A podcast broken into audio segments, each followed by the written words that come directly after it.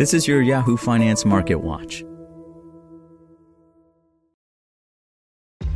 This episode is brought to you by ShipStation. You know, some things take a lot of work, like sending little robots to far-off distant planets. And just as that's challenging, so too is running a successful e-commerce business, especially when there's so much to do. So I want to introduce you all to ShipStation. Now, I love using ShipStation because of its easy-to-use dashboard, which makes managing orders and printing labels a breeze and super smooth. Oh, and the customer service is just out of this world.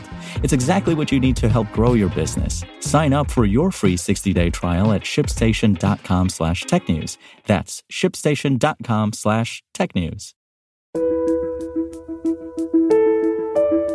This is Yahoo Finance Daily, a daily update on the top business, finance, and stock market news from around the world. Let's jump into today's stories.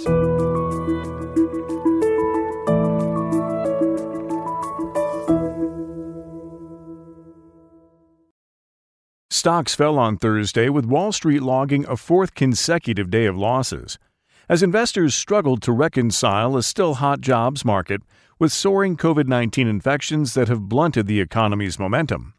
The Dow Jones Industrial Average and S&P 500 Index have now retreated 4 days in a row, but the technology-laced Nasdaq has only fallen for two consecutive days. Investors have been in a foul mood since August jobs data fell far short of market expectations last week, tempering hopes for the fourth quarter and getting September off to a rough start.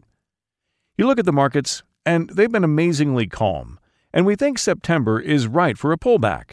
G-Squared Wealth CFA-CIO Victoria Green told Yahoo Finance Live on Thursday, "We're kind of in a purgatory." Separately, however, Labor Department data showed that open jobs hit yet another series record, with workers quitting their jobs en masse and nearly 11 million positions unfilled. On Thursday, new jobless claims set a new pandemic-era low at 310,000, temporarily allaying fears about the economy.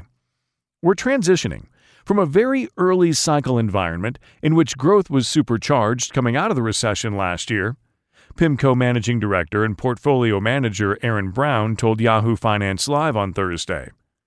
We're still in a very good spot in the economy, and in terms of corporate profitability and the outlook for it.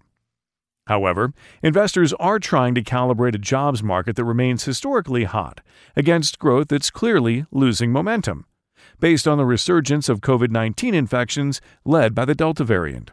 The U.S. economy downshifted slightly in August as concerns grew over how the renewed surge of coronavirus cases would affect the economic rebound, the Federal Reserve said on Wednesday in its latest Beige Book.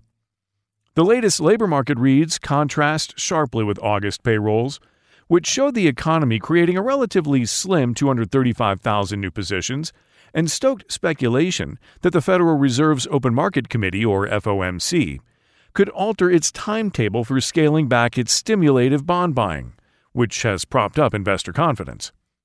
The uncertainty has prompted analysts to scale back expectations for the economy for the remainder year. Goldman Sachs cut its forecast for fourth quarter growth, citing a harder path ahead for consumer spending in the face of rising COVID-19 infections. However, Wall Street does not appear overly concerned, at least for now, given that stocks are still within view of recent highs. We believe equities are the only game in town, Katam Hill founder and CIO Adam Gold told Yahoo Finance Live on Thursday. And we still think that's going to be the case, even after tapering and even after rates start to move higher. For more live coverage of business, finance, and stock market news, please visit yahoofinance.com. We'll be back tomorrow morning with your daily update. So until then, thanks for listening.